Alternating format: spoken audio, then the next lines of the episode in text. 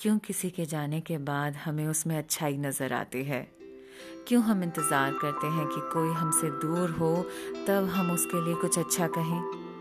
कोई दूर जाता है, तब ही सारी मीठी बातें हमें उसके लिए समझ में आती हैं और नज़र आती हैं। और उसके साथ रहते हुए उसकी अच्छी हरकतें भी हमें अच्छी नहीं लगती हैं।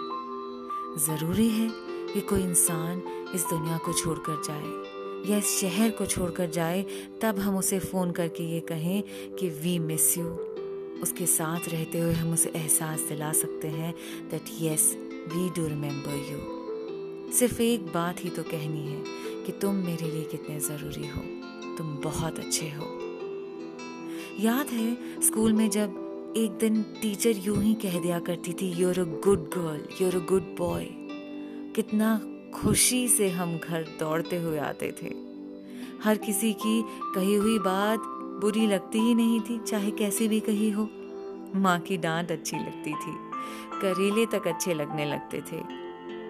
क्यों हम इंतज़ार करते हैं कि बहुत दूर कोई जाए और तब हम उसकी अच्छाइयों को याद करें।